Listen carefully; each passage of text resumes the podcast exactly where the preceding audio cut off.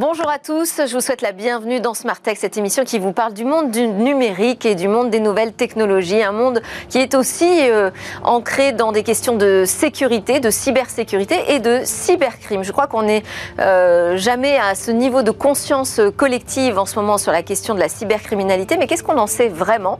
Je vous propose de passer de l'autre côté euh, du miroir, d'aller voir ce qui se passe dans les coulisses de ceux qui gèrent ces crises en cas de cyberattaque. Grâce à mon, premier invité, grand invité aujourd'hui, Jérôme Billois, qui est l'auteur d'un ouvrage Cyberattaque, les dessous de la menace mondiale. C'est donc le grand entretien dans Smartech aujourd'hui.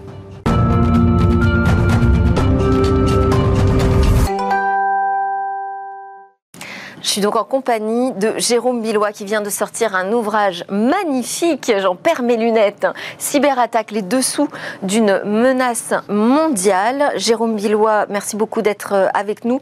C'est paru chez Hachette Pratique il y a quelques jours à peine. J'ai eu le temps de, le parcourir. C'est vraiment une plongée palpitante dans votre métier.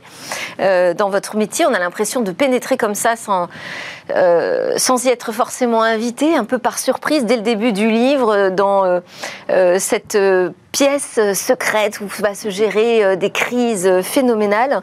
On, on, rentre vraiment dans les coulisses. Vous démystifiez aussi, vous nous éduquez aussi sur cette question de la gestion d'une cyberattaque. C'est un ouvrage avec une forte volonté pédagogique, hein, je, je, pense, qui s'adresse vraiment à tout le monde, que ce soit ceux qui sont passionnés par le sujet, mais ceux aussi qui ont envie d'en savoir davantage sur euh, la menace aujourd'hui. Je précise que vous êtes associé au sein du cabinet Wavestone euh, sur euh, la spécialité de la cybersécurité et la confiance numérique. Vous êtes également membre d'administration du CLUSIF, qui est l'association qui rassemble les plus importants acteurs aujourd'hui de, la sécurité en France. Également administrateur du campus cyber, là c'est vraiment le hub national sur la cybersécurité qui est encore en construction, c'est encore tout nouveau. Donc expert de la gestion du risque depuis plus de 20 ans. Ma question déjà, c'est pourquoi ce livre maintenant? Alors pourquoi maintenant? Parce qu'en fait, on est vraiment à un moment de bascule entre une menace qui a augmenté énormément ces dernières années, et dans le livre, j'ai voulu raconter l'histoire finalement de l'augmentation de cette menace, et à un moment où du côté de la défense, on manque énormément de capacités et en particulier de capacités humaines, de bras pour travailler sur la cybersécurité. C'est-à-dire qu'on n'a jamais eu un, décalage aussi important entre le niveau de menace et le niveau de compétences nécessaires pour y faire face. Ah oui, le niveau de personnes réellement euh, pour pouvoir agir contre euh, ces cyberattaquants.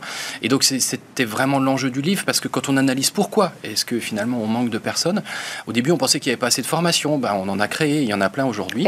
Et quand on regarde, elles sont à moitié pleines.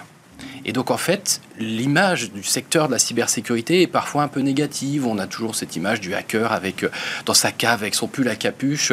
Et ça. Ah bah alors là, alors là, je vais vous titiller parce que euh, la couverture ne serait-ce pas un jeune garçon caché derrière sa capuche? C'est-à-dire que là, on est dans, on est quand même. Alors c'est magnifiquement illustré euh, par Pascal Garnier. Hein, vraiment, on, pénètre dedans presque dans une BD. on a l'impression de découvrir des faits divers. Donc les, les illustrations sont magnifiques, mais vous restez quand même dans ce cliché là, eh Jérôme. oui et non, parce que si vous regardez l'arrière du livre, et vous pouvez le montrer aussi, on voit les défenseurs du numérique. Ça, c'est ceux qui des travaillent. Hommes et des femmes. Et si vous voyez le livre, il est à moitié rouge et à moitié bleu sur sa tranche. Pourquoi? Parce qu'on a voulu interpeller tout le monde en partant de ce qu'on connaît de la cybersécurité, ce côté attaque qui souvent s'appelle la, red team dans notre secteur. Et derrière, ouvrir le monde de la défense et de la diversité des métiers et des profils. Et donc c'est l'autre moitié du livre, son côté bleu, son côté défense, avec justement eh bien, les personnes réelles euh, qui aujourd'hui agissent pour lutter contre cette menace. Effectivement, on voit des hommes et des femmes qui travaillent dans, dans, dans ce secteur de la cybersécurité qui ressemble à monsieur et madame tout le monde. Euh, mais à quoi ressemble le cybercriminel aujourd'hui? C'est pas un jeune tout seul quand même euh, non, fini, caché derrière sa capuche, seul devant son ordinateur. C'est fini, on, je, le raconte dans le livre, il y a, il y a toute la, la création finalement de quelque part au début des, pirates qui pouvaient être euh, quelque part euh, même des personnages euh, un peu positifs. En, anglais, on utilise le, mot hacker qui peut avoir une double signification, un côté très positif de gens qui cherchent à comprendre, qui cherchent à pousser les systèmes à leurs limites, et puis d'autres qui peuvent avoir peut-être des motivations plus malveillantes. Ça, c'était les années 70, 80 du siècle précédent, j'entends. Hein. et maintenant, non, on est face à des vrais groupes d'attaquants dans le cyberespace qui agissent pour trois grandes motivations, euh, soit l'idéologie, soit la motivation financière, et c'est tous les cas qu'on voit très récemment dans l'actualité, gagner de l'argent en faisant des attaques, soit évidemment aussi avec des motivations étatiques, et là on est plus dans le monde de l'espionnage. Et vous, vous êtes dans des, quand vous êtes comme ça dans des cellules de crise, presque le bureau ovale, hein, euh, euh, vous êtes en négociation parfois directement avec euh, ces, cybercriminels. Ils sont si bien organisés qu'on le dit. On dit qu'ils ont même des avocats avec qui on doit discuter. Alors moi, je rentre pas directement dans le monde des négociations parce que c'est quelque chose qui est justement très gris, euh, mais en tout cas, j'ai pu assister à, ce type de choses. Et effectivement, en face euh, bah, des équipes de défense, on a des cybercriminels extrêmement organisés, avec si vous voulez, c'est des PME du cybercrime. Ils ont des experts techniques euh, qui recrutent à grands frais pour créer des outils qui vont percer les défenses. Ils ont ensuite des, quasiment des, gestionnaires de relations clients, si je, peux dire ça, c'est voilà, qui vont être dans le lien avec la victime pour justement négocier appuyer sur certains points qui peuvent faire mal, etc. Et puis derrière, on a même des fonctions aujourd'hui RH et recrutement, parce que ce qui les limite, ces groupes de cybercriminels, hein, ce n'est pas le nombre de cibles, c'est le nombre de bras qu'ils ont eux aussi pour pouvoir faire des attaques. Euh, Est-ce que du côté de la lutte, on est si bien organisé Aujourd'hui, il y a plusieurs services de police hein, euh, en France, mais aussi au niveau européen, à l'international. Euh, qui intervient à quel moment Est-ce que tout ça est bien coordonné Est-ce qu'on a même une efficacité au niveau international, vous semble-t-il? Alors, la lutte, il y a de la prévention, on pourra y revenir, il y a aussi de la, réaction, parce que finalement, euh, euh, quelque part, on, va euh, déclencher tout ce mécanisme judiciaire avec la police ou la gendarmerie à partir du moment où on porte plainte. Alors, heureusement, eux aussi ont beaucoup d'actions de prévention qui sont efficaces, mais voilà, quand on va être victime d'une attaque, on va porter plainte. Et c'est vrai que ça s'est beaucoup amélioré. il faudrait porter plainte, ah, parce que justement, là, on est dans cette phase où on, on incite de plus en plus les entreprises à porter plainte, c'est pas toujours le cas. Oui, historiquement, on se disait mais à quoi ça va servir euh, Je vais porter plainte, mais qui va m'aider Etc. Et donc ça, c'était vrai il y a 5 ans, 10 ans, où euh, les forces de l'ordre euh, n'avaient pas encore franchi le cap numérique. Maintenant, c'est complètement différent. Dans les commissariats, dans les gendarmeries, des gens ont été formés, on a un parquet spécifique cyber, et vous parliez d'organisation. Justement, aujourd'hui, les différentes équipes se sont réparties en fonction des groupes de cybercriminels, qui est en charge de quoi? Pour ne pas gérer juste une affaire unitaire d'une rançon à un endroit, mais bien pour remonter la filière et aller interpeller ces groupes. Mais c'est là où on atteint un peu la limite, c'est l'aspect international que vous avez. Alors voilà, jusqu'où fonctionne la coordination? Alors elle fonctionne jusqu'à l'entente diplomatique, parce que finalement les cybercriminels, ils sont quand même assez futés malheureusement, euh, et ils savent se mettre dans des zones euh, quasiment de non-droit, ou en tout cas des zones où la coopération internationale est complexe. Et donc c'est là où eh bien, on va dire que les investigations peuvent ralentir un peu, même s'il ne faut pas le cacher, il y a eu des beaux succès.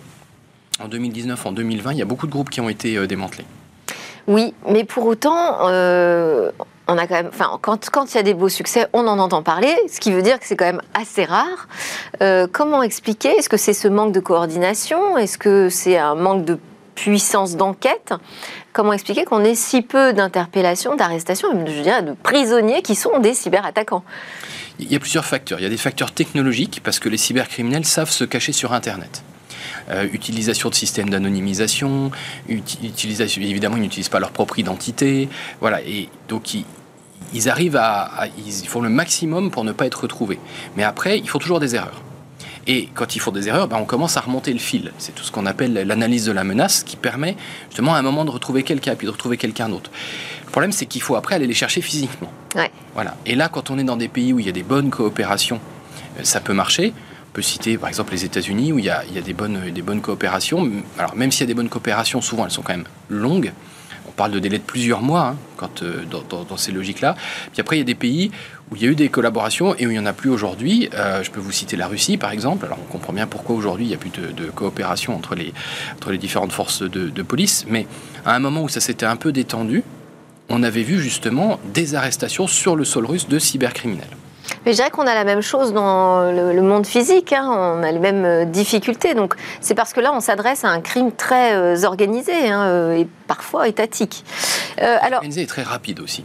Vous, démarrez avec la plus grande affaire, notre Pétia. Hein. vous dites une affaire qui valait 10 milliards de dollars, qui est où là, ça nous replonge aussi dans l'actualité, puisque, puisque tout se passe en Ukraine d'abord, hein, qui est complètement paralysée par, par cette attaque, qui est de provenance là aussi russe, visiblement. En tout cas, ça, ça semble avéré. Vous nous racontez comment ça se passe. On a vraiment l'impression d'être là au moment presque où les, Twin Towers s'effondrent. Hein. Euh, euh, Heureusement, il n'y a, pas eu de, mort dans cette. Mais c'est ce que j'allais dire. Ici, pour l'instant, on reste quand même sur les dégâts. On reste quand même toujours sur euh, des dégâts économiques ou des dégâts de données virtuelles. Pour l'instant, on n'a pas passé cette cyberattaque mondiale dont, on, parle beaucoup. On n'a pas passé le cap des dégâts corporels. Et heureusement. Et on fait tout pour que ça n'arrive pas. Parce que potentiellement c'est possible, parce qu'aujourd'hui c'est beaucoup de systèmes numériques qui euh, régissent des objets dans notre vie réelle. Euh, les trains, les avions, les voitures, euh, les ascenseurs, enfin dans les hôpitaux, tous les systèmes, on en parle souvent d'imagerie ou, ou d'aide finalement aux opérations médicales. Donc quasiment tout est numérique, même ce qui interagit avec nous dans le monde physique. L'enjeu numéro un, c'est que les attaques cyber ne débordent pas. Et c'est vraiment nos activités au quotidien que de s'assurer que dans un équipement euh, physique, allez, mettons une voiture, même s'il y a une attaque cyber, quand j'appuie sur le frein, elle freine. Voilà. Et, c'est tout l'enjeu de garder. Et ça, c'est un champ assez nouveau, ce champ de la cybersécurité appliqué à la sûreté finalement des appareils. Hein. Tout à fait. C'est assez nouveau. Je dirais que ça fait 6-7 ans qu'il y a vraiment des mobilisations parce qu'il y a eu des démonstrations du fait que ces attaques, elles pouvaient avoir lieu. Vous vous souvenez peut-être de cette fameuse attaque sur la, Jeep euh, qui avait montré que ben voilà, un journaliste avait été euh, euh, mis dans une voiture par deux chercheurs en cybersécurité et puis d'un seul coup, il roulait sur la route et puis ben, ils lui ont coupé le contact à distance et ils lui ont coupé les freins à distance. voilà, et donc ça, euh, Donc ça, on sait que c'est possible, mais possible. pour l'instant, on n'y est pas. C'est peut-être un peu notre pire cauchemar. Qu'est-ce que vous a appris euh, euh, de, plus marquant, de plus intéressant à partager avec nous toutes ces expériences de gestion de crise? C'est la résilience de, finalement des équipes et finalement leur mobilisation. parce que quand une entreprise ou une organisation comme un hôpital est d'un seul coup est attaquée, finalement, tout son personnel, tous les personnes dans l'entreprise à seul coup se mobilisent et au maximum essayent d'aider. Et c'est finalement, euh, je trouve, c'est toujours ce qui est, ce qui fait plaisir, ce qui est rassurant quelque part, c'est qu'on voit que cette mobilisation humaine, elle arrive même euh, face à des événements adverses. Alors, combien ça coûte un audit de sécurité? Parce que finalement, pour se protéger, l'idéal, c'est quand même de vérifier si on a l'équipement nécessaire euh, et efficace. Combien ça coûte un audit de sécurité? Est-ce qu'aujourd'hui, un des freins euh, principaux à la bonne protection euh, de notre économie et de notre société, c'est le frein économique? Alors, un audit de sécurité, ça commence au départ entre 10 000 et 15 000 euros pour une entreprise. Voilà. Pour euh, regarder un petit morceau. Ça peut être beaucoup plus si on regarde beaucoup plus largement. Le problème n'est pas tant de payer ces 10 ou 15 000 euros pour savoir où on en est. Et ça, nous, on le voit trop malheureusement sur le terrain, c'est que derrière, on sort un rapport avec des choses à corriger. Et quand on revient l'année d'après, bah, c'est pas corrigé. Et voilà, donc l'audit est rentré assez dans les mœurs. Par contre, le fait de corriger, bah, c'est encore compliqué. Et surtout, ce qui doit Et c'est un frein économique, c'est une question de budget? D'allocation de, ressources De moins en moins. Alors ça dépend évidemment des secteurs, ça dépend évidemment euh, de la taille des entreprises. Pour celles que je connais bien, c'est-à-dire les, grandes entreprises, aujourd'hui, c'est plus un problème de budget. Les, directions générales ont clairement compris la menace. Elles ont vu aussi euh, que plusieurs de leurs pairs ont été attaqués. Et donc des budgets ont été débloqués. Euh, et des budgets parfois très conséquents, des dizaines, voire des centaines de millions d'euros. Donc le problème n'est plus tant là, il est vraiment dans la conduite du changement dans l'entreprise pour que déjà on corrige tout l'historique, et mettre l'énergie humaine pour corriger l'historique, et surtout pour construire de manière sécurisée le futur. Et l'enjeu numéro un, il est vraiment là. Et c'est là tout le, sujet de l'acculturation aussi, parce que c'est chacun d'entre nous qui sommes des, pions de cette cybersécurité. Je voulais aussi vous entendre réagir à euh, la déclaration de Guillaume Poupard euh, au sujet euh, de la question de la souveraineté numérique dans le cloud et tout ça. en fait, moi, ce qui est intéressant, j'aimerais bien vous entendre là-dessus, c'est ce qu'il En fait, il dit bon, les GAFA, en gros, si on y va dans le cloud avec eux, c'est aussi parce que c'est la, solution la plus sécurisée. Est-ce que c'est ce que vous constatez sur le terrain Oui, sur le terrain, ce qu'on constate, il faut toujours comparer ce qui est comparable, mais c'est sûr qu'une... Guillaume Poupard d'ailleurs qui signe la préface de votre Tout à fait, je l'en remercie, euh, ça m'a fait très plaisir. Le, ce qu'il faut voir, c'est qu'est-ce qu'on sécurise finalement. Et c'est sûr que si vous êtes une entreprise de taille moyenne avec 500, 1000 personnes, euh, pour aujourd'hui, à date, vous allez acheter des systèmes numériques, ils ne sont pas sécurisés. Donc vous allez devoir embaucher quelqu'un pour le sécuriser, qui va devoir ajouter des choses dans les systèmes, etc. Alors que si vous allez chez des offers cloud, alors américains mais aussi européens, parce que certains Européens ont, fait ce chemin-là, vous allez avoir des systèmes qui sont plus sécurisés. Pour résister à la menace du quotidien, aux cybercriminels, aux petites attaques, à la délinquance cyber, des fois, il vaut mieux être dans le cloud qu'essayer de faire soi-même. Ça, c'est sûr. Ouais. Mais l'un n'empêche pas l'autre. C'est pas parce qu'on est dans le cloud qu'on ne doit pas mettre en place non plus des, des, barrières de sécurité sur euh, son, propre système. Non, voilà. Mais sur la question de qui est plus sécurisé, des Américains, des Européens, des Chinois. Alors, c'est toujours pareil. Qu'est-ce la, la, question est-on bien sécurisé et qu'est-ce qui est bien sécurisé On peut la poser que par rapport à la menace de laquelle on veut se protéger toute entreprise, tout particulier doit se protéger des cybercriminels. Comme à la maison, on met une porte, un verrou, parce qu'on ne veut pas qu'un cambrioleur passe et nous prenne nos affaires. Donc ce niveau de sécurité-là, c'est le niveau de sécurité basique, minimum, que tout le monde doit avoir. Après, si vous êtes une entreprise stratégique et que vous êtes soumis à des attaques qui peuvent venir d'autres États ou d'acteurs économiques très puissants, là, c'est pas la même voilà, vous allez euh, avoir euh, des portes blindées, plusieurs niveaux de portes, etc. Et c'est là où le cloud, en tout cas euh, non souverain, peut poser problème parce qu'on sait que juridiquement, il y a des moyens d'accéder à un certain nombre de choses en, en, C'est ça, parce qu'en fait, dans les recommandations, il y a à la fois la question de la sécurité, mais j'imagine il y a la question de la confiance numérique, parce que dans votre attribution, vous, vous, travaillez les deux sujets. et là, quand on parle de confier finalement ces données stratégiques à des opérateurs qui ne sont pas européens, Là, en revanche, sur la question de la confiance numérique, ça pose aujourd'hui un vrai problème. Oui, oui, parce qu'il y a des textes de loi à portée extraterritoriale, parce qu'il y a des acteurs du numérique qui sont euh, financés par un certain nombre d'acteurs étatiques dans d'autres pays, où Effectivement, facialement, euh, le service a l'air d'être le même, mais quand on ouvre euh, la porte et qu'on creuse en profondeur, il y a des choses qui peuvent être accédées par des acteurs. Et ça, c'est peut-être aussi quelque chose aujourd'hui qui n'est pas encore. On est en éveil sur les cyberattaques, on n'est peut-être pas encore suffisamment en éveil sur la question aussi de la confiance numérique. Euh, je pense que ça reste un, champ à explorer. Je voulais vous faire réagir aussi à cette recommandation de, de Bercy sur l'indemnisation euh, en cas de paiement de rançon par une entreprise qui est victime d'une attaque par euh, ransomware. Alors, ce qu'il faut bien comprendre, c'est que ce rapport a, fait couler beaucoup, beaucoup d'encre, mais en fait, il, ne fait que préciser quelque chose qui était déjà le cas. Avant ce rapport, ça n'était pas illégal de payer une rançon. Et, et malheureusement, beaucoup de structures l'ont fait. Donc, ce qu'il faut voir, c'est qu'il clarifie un petit peu la, position sur ce sujet-là, sans recommander évidemment le paiement de la rançon, même si euh, on peut le comprendre comme ça de, prime abord. Ce qu'il faut voir, c'est que quand on est victime d'un cybercriminel qui bloque tout le système et qui vous demande de payer la rançon, finalement, quand vous allez payer, qu'est-ce qui, va se passer? Ben, Vous allez euh, lui envoyer de l'argent et lui va vous renvoyer un, un bête email avec un petit outil en pièce jointe pour euh, récupérer vos données. Mais ça veut quand même dire qu'il va falloir aller sur tous les ordinateurs un par un pour récupérer les données et qu'il va quand même falloir que vous sécurisiez votre système. Et donc, payer la rançon, c'est pas magique du tout. La crise, elle va coûter autant d'argent, elle va durer aussi longtemps. Donc vraiment, nous, notre recommandation... Il y a des entreprises qui n'ont pas d'autre choix que payer la rançon selon voilà. Notre, notre recommandation, c'est de ne payer vraiment qu'en tout dernier recours. Parce que, Et c'est à quel euh, moment À quel moment on peut se dire qu'effectivement, là, on n'a pas d'autre choix? Voilà, le pas d'autre choix, c'est pas une question de temps. C'est une question d'avoir perdu les données. Si vous n'aviez pas de sauvegarde, si vous ne pouvez pas les recréer, les données, j'ai vu des clients embaucher des dizaines d'intérimaires pour ressaisir euh, des données qui avaient été perdues. Si vous ne pouvez pas les procurer auprès de tiers, vos clients, vos fournisseurs, etc., et que la perte de ces données met en cause la vie de votre structure et, qu'elle peut conduire à un dépôt de bilan et à des licenciements, là, on atteint une limite où ça peut peut-être valoir le coup euh, de payer, en sachant que derrière, il y a des conséquences néfastes Hein, parce qu'on envoie déjà un message en disant on est un payeur. Et qu'il n'y a pas de garantie non plus. Alors, il n'y a pas de garantie, même si je vais être honnête avec vous, il y a une espèce de code d'éthique des cybercriminels qui fait quand même que dans 90% des cas, quand on paye, on récupère la clé pour déchiffrer. après, le reste de l'histoire, c'est que techniquement, il y a souvent des bugs.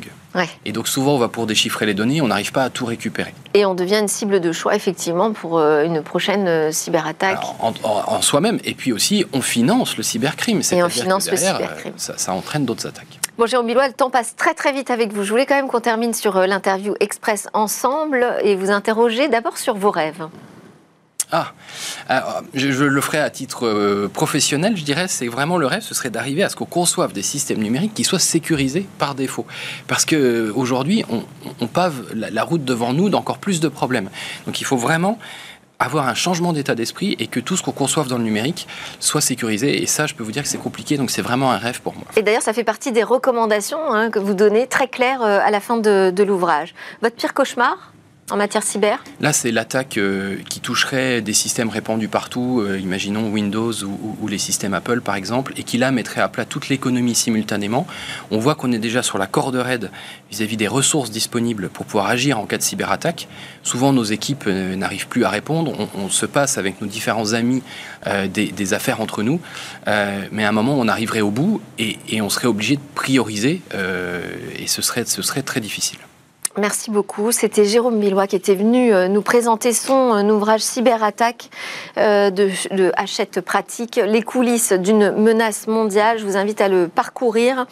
C'est un très beau livre, très instructif, extrêmement pédagogique et qui nous permet aussi de découvrir quelques pistes simples à appliquer quand même, euh, pour sortir de cette panique mondiale. Merci Jérôme Billois, donc auteur de Cyberattaque, mais également associé chez Wavestone sur les questions de cybersécurité. On se retrouve juste après la pause pour parler game business.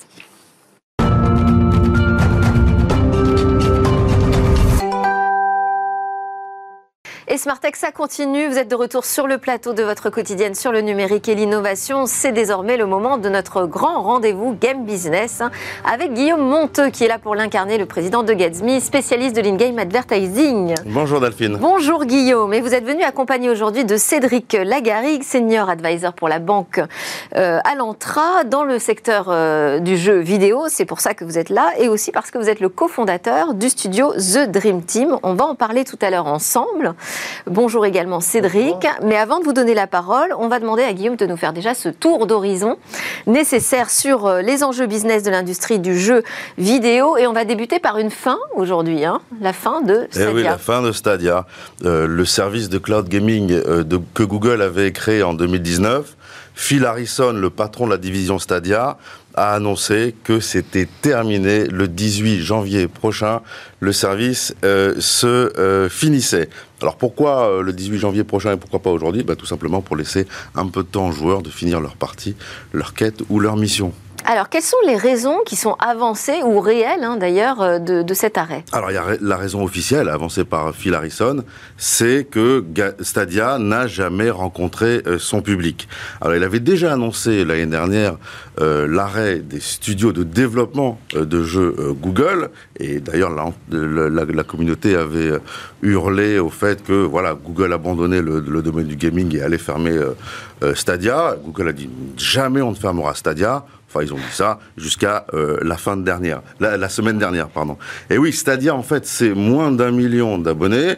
Le Xbox Game, euh, Game Cloud, c'est 13,5 euh, millions d'abonnés. Donc, vous voyez, c'est ce que Phil Harrison appelle ne pas rencontrer son, son, son, son son, public. Son, public, et effectivement, pour Stadia, faible nombre d'abonnés, une concurrence qui est nettement devant, ben voilà, en fait, Google arrête. En fait, c'est un peu triste, mais j'ai envie de dire que Phil Harrison est un peu chat noir. Parce que quand il était, quand il était chez Sony, il était en charge du lancement de la PS3, et le lancement de la PS3 était une catastrophe. Ensuite, il est passé chez Microsoft, il était en charge de la Xbox euh, euh, One, en fait, qui n'a jamais euh, réussi à s'imposer face à la PS4. Maintenant, il est patron de Stadia, Stadia s'arrête. Bon, je sais que la chaîne euh, recrute en ce moment. Je suis pas sûr que ça soit la meilleure des, choses que de regarder son CV. Ah, vous êtes sévère. Hein Aussi, savoir échouer, redémarrer, ça fait partie des, des, forces. Hein, vrai, dans ce cas-là. Euh, de l'entreprise. C'est vrai.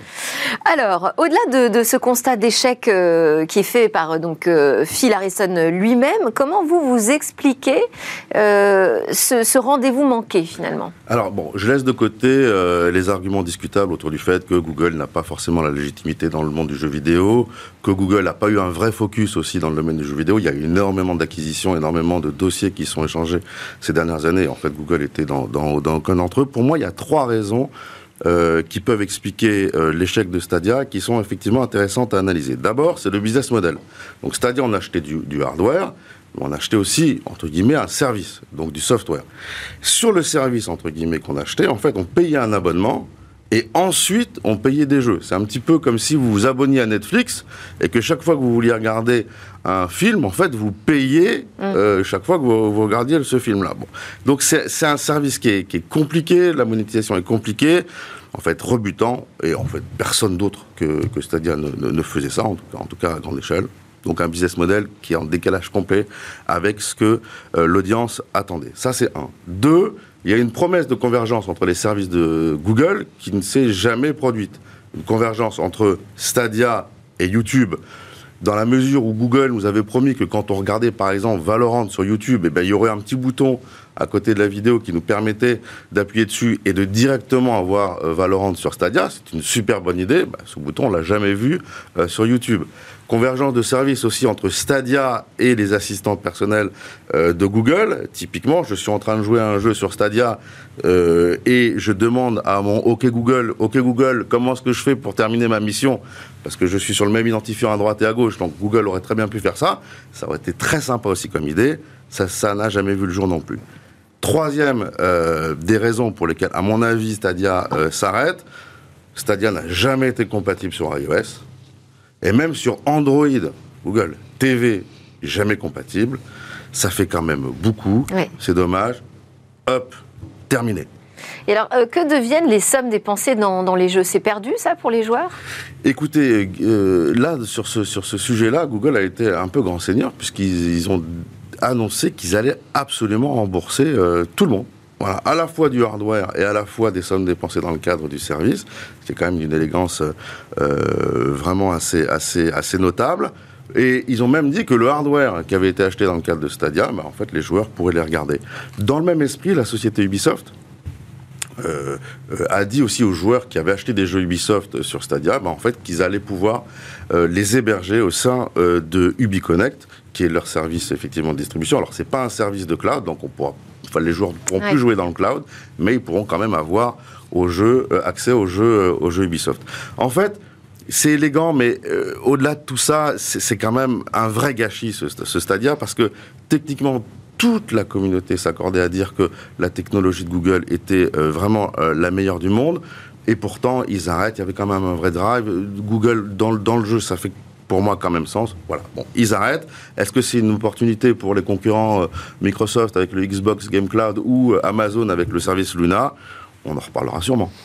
Alors, ben, on va continuer avec la, suite de l'actualité. Et justement, on va reparler de Microsoft et du rachat d'Activision euh, Blizzard. Alors, on a déjà beaucoup parlé du rachat d'Activision Blizzard ici. C'est pas de ça dont on va parler, mais des informations qui sont échangées lors des procès qui opposent Microsoft Activision à tous ceux qui veulent que euh, la, fusion échoue. À commencer évidemment par Sony, qui a très peur que les jeux euh, d'Activision Blizzard ne soient plus disponibles sur la PlayStation et soient, seulement disponibles sur la euh, Xbox. Et parmi ces informations, on en sait beaucoup plus sur le CA généré par le Xbox Game Pass. Vous savez, le, service de Microsoft qui permet pour 10 euros d'avoir accès à une, à une, centaine de jeux.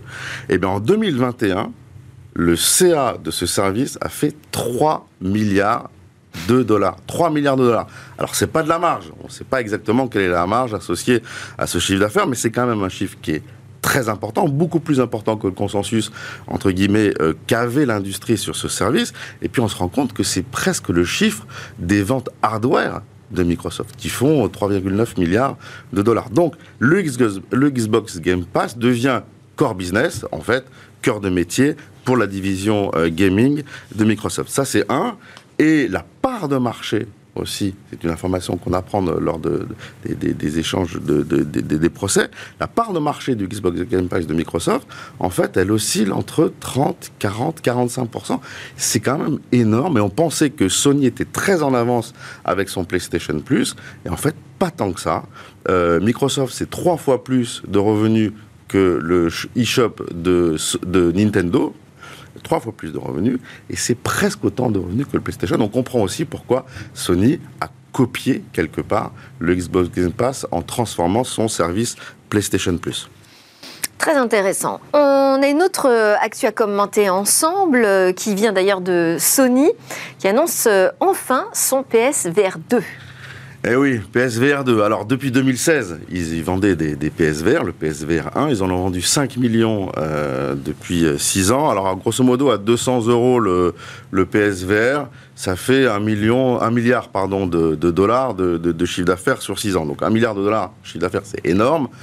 Euh, mais en fait, à l'échelle de Sony, en fait, c'est relativement faible. Et c'est d'ailleurs pour ça, et c'est ce qu'on avait expliqué sur votre antenne, que euh, Sony n'avait pas lancé concomitamment le PSVR avec la PlayStation 5. Mais maintenant, voilà, ça y est, deux ans après la sortie de la PlayStation, ils sortent leur PSVR 2. Alors, ils ont, ils ont résolu plein de problèmes. D'abord, le problème des câbles. Avant, sur la PSVR, il y avait des câbles partout, euh, des caméras. Maintenant, il y a un seul câble USB, il fait 5 mètres, donc on peut pas trop se prendre les pieds dedans.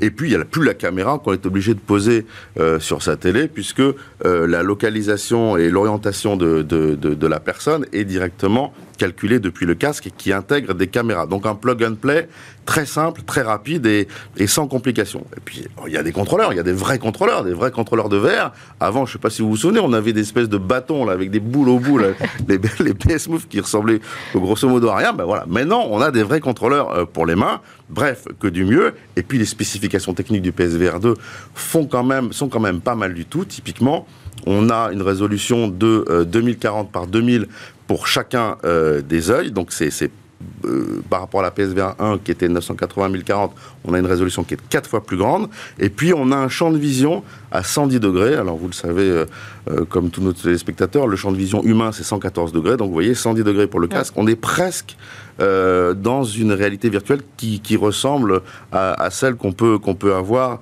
euh, dans la réalité. Et puis, dernier point, Sony a intégré des caméras à l'intérieur même du casque pour faire du eye tracking. Donc, regardez un petit peu là où on regarde. Ça sert à quoi? Ben, Ça sert déjà à pouvoir euh, regarder sur le côté sans avoir à tourner la tête et que l'écran bouge. Et puis, certainement, ça va donner moins, moins mal à la tête et permettre des sessions de jeu un peu plus longues. J'ai l'impression que vous avez envie de l'acheter dans ce. Que ce du bien, oui, mais il y, y, a un problème. C'est que Sony a annoncé le, la sortie du PSVR 2 la semaine prochaine, moi, j'aurais bien demandé au Père Noël euh, de me ah, l'apporter pour cette année. Oh là là, bah non, oui, ça tombe mal, c'est dommage. Hein.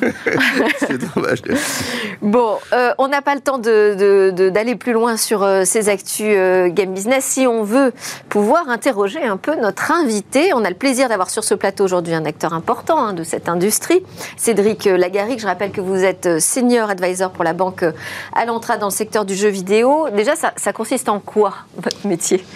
Senior advisor, bah disons que ce sont des, professionnels qui ont une euh, carrière solide, un parcours solide dans, dans une industrie. Donc euh, le but, effectivement, moi je viens du jeu vidéo, puisque j'ai fondé euh, l'éditeur Focus Home Interactive que j'ai dirigé pendant 20 ans. Donc le but, effectivement, c'était de développer une expertise dans le secteur du jeu vidéo. La banque d'affaires avait tout de suite euh, vu qu'il y avait, il y, avait, il y allait se passer pas mal de choses sur le secteur du jeu vidéo, notamment en ce qui concerne les accusations, les valorisations de studios. Donc euh, moi je suis arrivé pour apporter cette expertise, mais aussi le réseau, hein, puisqu'on a fait pas mal d'opérations avec des studios euh, qui m'ont fait confiance. Par exemple que je connaissais. Oh, bah, le premier qu'on a fait, c'était le studio Saber, avec lesquels je travaillais chez Focus. Et euh, été une très grosse opération qui a été un peu le coup de signal euh, de la folie des fusions-acquisitions dans le jeu vidéo, puisque c'était une opération à plus de 500 millions d'euros. Euh, c'était notre première opération, c'était il y a il y a un peu plus de deux ans maintenant, et c'était la plus significative euh, opération depuis, je crois, Minecraft euh, en 2010 12. Bon, mais ça, avec, avec Guillaume, on est habitué ouais. hein, au montant voilà. astronomique dans, dans, le jeu vidéo. On n'arrive ouais. plus à compter les millions et les milliards. Euh, alors, je disais euh, en introduction de, de ce grand rendez-vous Game Business que vous avez également créé un studio indépendance, de Dream Team. Ouais. Euh, pourquoi cette décision alors que justement on a plutôt l'impression qu'on est dans une tendance à la consolidation sur ce marché? Bah Justement, ça des opportunités aux investisseurs. Donc ça a été facile de faire une levée de fonds euh, significative pour le studio, un mot qui reste raisonnable par rapport à la taille du projet euh, de à The Dream Team. Alors on a fait une levée euh, d'à peu près, enfin un peu moins d'un million d'euros. Après, ouais. bon, on est capable d'aller chercher d'autres financements pour compléter euh, la production. Non, mais c'est Et la création, elle date de quand? Elle date de mai. Elle date de mai, ça s'est créé assez rapidement. Euh, autour de, on a des, des, super business angels et on a aussi la BPI qui nous accompagne sur ce projet. Bah, C'était intéressant. Moi, je viens du jeu vidéo en même temps de la finance maintenant, donc euh, j'ai eu un coup de cœur pour ce projet, pour les fondateurs. Je leur ai proposé de monter un studio assez rapidement pour qu'ils soient capables de, délivrer le jeu en 2024. Et c'est quoi votre marque de fabrique, enfin, la différence par rapport à ce qui existe sur le marché? Alors, c'est les deux associés avec lesquels je travaille sont des gens qui viennent du cinéma et de l'animation, donc c'est un petit peu différent. On va vraiment être une passerelle entre les métiers, les métiers du jeu vidéo et de l'animation. Donc, c'est une proposition un petit peu originale, nouvelle. Ça se voit vraiment dans la retranscription graphique. C'est un peu du Pixar en jeu vidéo. Ça marche très très bien. Moi, j'ai eu un énorme coup de cœur. Bon. Ouais, ce qui est, ce qui est formidable, en fait, c'est qu'il y a énormément de studios en France euh, qui, se, qui se créent. Mais ce qui est particulier dans The Dream Team, c'est qu'on a une équipe de, dirigeants qui est extrêmement expérimentée, dont effectivement fait partie euh, Cédric. Et Romuald Capron aussi, qui était le directeur d'Arkane, qui est un des plus gros voilà. français qui, comme moi, a dirigé cette société, sa société pendant 20 ans. Donc, euh, Ils connaissent très bien le, le, monde du développement, ils savent faire des jeux vidéo, mais ils savent aussi les éditer. Parce que ce que dit pas Cédric, euh, moi je le connais très bien, Cédric, et je sais euh, toute l'humilité de, de, Voilà. Et, et, en fait, ce qu'il dit pas, c'est qu'il était quand même le fondateur et le patron de Focus Interactive, qui est le plus gros éditeur français indépendant. Euh, qu'on ait eu, de voilà qu'on ait qu'on qu'on ait qu'on ait jamais eu. Donc c'est quand même euh, c'est quand même particulier. Moi je sais je sais que j'ai joué énormément de jeux de, de, de Cédric à Farm Simulator, euh, Vampire, enfin je sais pas combien combien de, de... Plectel, enfin voilà, c'est un hitmaker en fait. Fait, 20, 20, 20, 20, millions de sellers quand même. Il tourne aujourd'hui en, en, financier et c'est vrai que ça se passe bien aussi. Ça se passe super super bien, mais c'est avant tout un industriel, c'est avant tout quelqu'un qui connaît parfaitement euh, l'industrie euh, du jeu vidéo pour l'avoir euh, faite, notamment en France. moi, j'avais une question pour toi, Cédric. effectivement, depuis quelque temps, on parle que, que, de la croissance exponentielle du secteur. Toi, tu as vécu quand même des vagues, des, montées, des descentes de, de, cette industrie depuis, depuis 20-25 ans. Qu'est-ce qui t'a le, le, plus marqué, j'ai envie de dire, la dématérialisation, je pense qu'avec Focus, on a été les premiers à aller dessus. Le marché, le, secteur était en vraiment difficulté en 2008, après la crise et la chute aussi des consoles Nintendo DS. Donc les studios français étaient vraiment en grosse difficulté à l'époque et je crois que ma plus grande fierté c'est d'avoir accompagné euh, des studios qui aujourd'hui font partie des, meilleurs studios et euh, de les avoir amenés vers la dématérialisation, l'internationalisation. On a passé pas mal d'étapes avec succès et je suis très fier aujourd'hui de voir le jeu vidéo français indépendant et même industriel. Enfin, avec aussi les grands groupes au firmament. C'est aujourd'hui c'est une place forte du jeu vidéo international et je, suis fier de, voir le parcours de, tous euh, sur ces dix dernières années. Et, justement, s'il y avait un studio ou une histoire euh, française euh, qui vous a le plus marqué, ce ah, Il y en a tellement, j'ai envie de dire. C'est difficile d'en sortir une. Euh, j'adore Azobo, avec qui en plus, en plus d'avoir fait Plectel avec eux, je les ai aidés aussi avec ma banque d'affaires à faire une levée de fonds il y a deux ans. voilà, j'adore Dontnod, Ciani, Spiders, Nadeo. ils sont tellement nombreux, c'est difficile d'en sortir un. Ils sont tous, c'est des, des personnes exceptionnelles qui dirigent ces studios aussi. C'est des grandes aventures des amitiés. Donc, euh, et, vous pensez que la croissance sur ce marché-là, elle va, elle va durer encore Plusieurs années ah Oui, là on, est, on voit vraiment les efforts des GAFA comme des, des, industriels, on parle des plateformes. On est encore loin du, oui, bien sûr. On va arriver avec le cloud gaming, on va vraiment avoir une accessibilité totale aux jeux vidéo comme on l'a eu sur mobile. Donc on va avoir un élargissement de, de l'audience et on va voir arriver des nouveaux contenus des nouveaux contenus, des nouveaux acteurs. Enfin, ça va se renouveler sans cesse. Bon, eh ben, on arrive euh, à la fin de, ce moment qu'on a passé euh, ensemble avec euh, grand plaisir. J'avais juste une dernière question. Ce sera quoi alors le premier hit de The Dream Team? Ah, Je ne sais pas s'il sera un hit. On va tout faire tout. On va faire tout pour en tout cas. Mais ce sera Darwin, Darwin's Paradox qui sortira en mai 2024. Super. Merci beaucoup, Cédric Lagari, donc senior advisor pour la banque Alantra dans le secteur des jeux vidéo, ancien dirigeant de l'éditeur français Focus Interactive et cofondateur du studio The Dream. Dream Team. Merci aussi Guillaume de Gatsby. À suivre notre chronique Où va le web?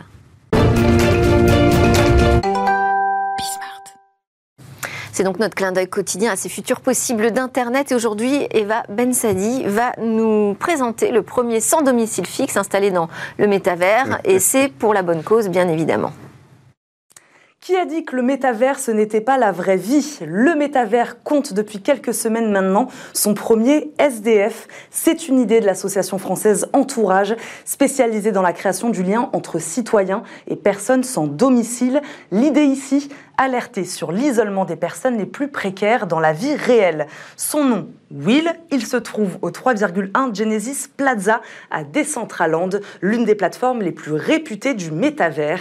Les vêtements virtuels de Will coûtent 15 euros, c'est la seule dépense de l'association. Will a été conçu euh, au sein du comité de la rue, constitué d'anciens sans-abri, et ils ont projeté ce qu'ils avaient vécu. Le personnage peut échanger avec vous et toutes les personnes qui viendront à sa rencontre, et il passe des messages. C'était le cas d'ailleurs pendant l'entre-deux-tours des élections présidentielle. Will interpellait à l'époque les candidats sur l'absence du sujet du lien social entre les débats. Petite astuce de l'association, Will incitera les utilisateurs à utiliser l'application Entourage et donc à s'engager pour la cause.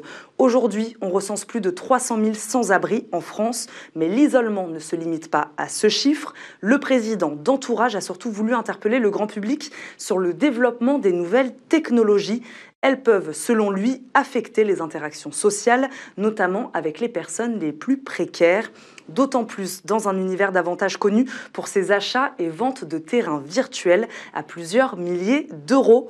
L'idée était de se saisir de ce paradoxe criant dans notre société. Nous n'avons jamais été aussi connectés et pourtant jamais autant isolés derrière nos écrans. Un paradoxe qui risque, de s'accentuer davantage avec le développement du métavers selon l'association. Merci beaucoup à mes invités Guillaume Monte, fondateur de Gatsby, et Cédric euh, Lagaric d'Alantra et de The Dream Team. Merci à vous de nous suivre tous les jours. C'est Smartech, votre quotidienne sur l'innovation et la nouvelle société numérique.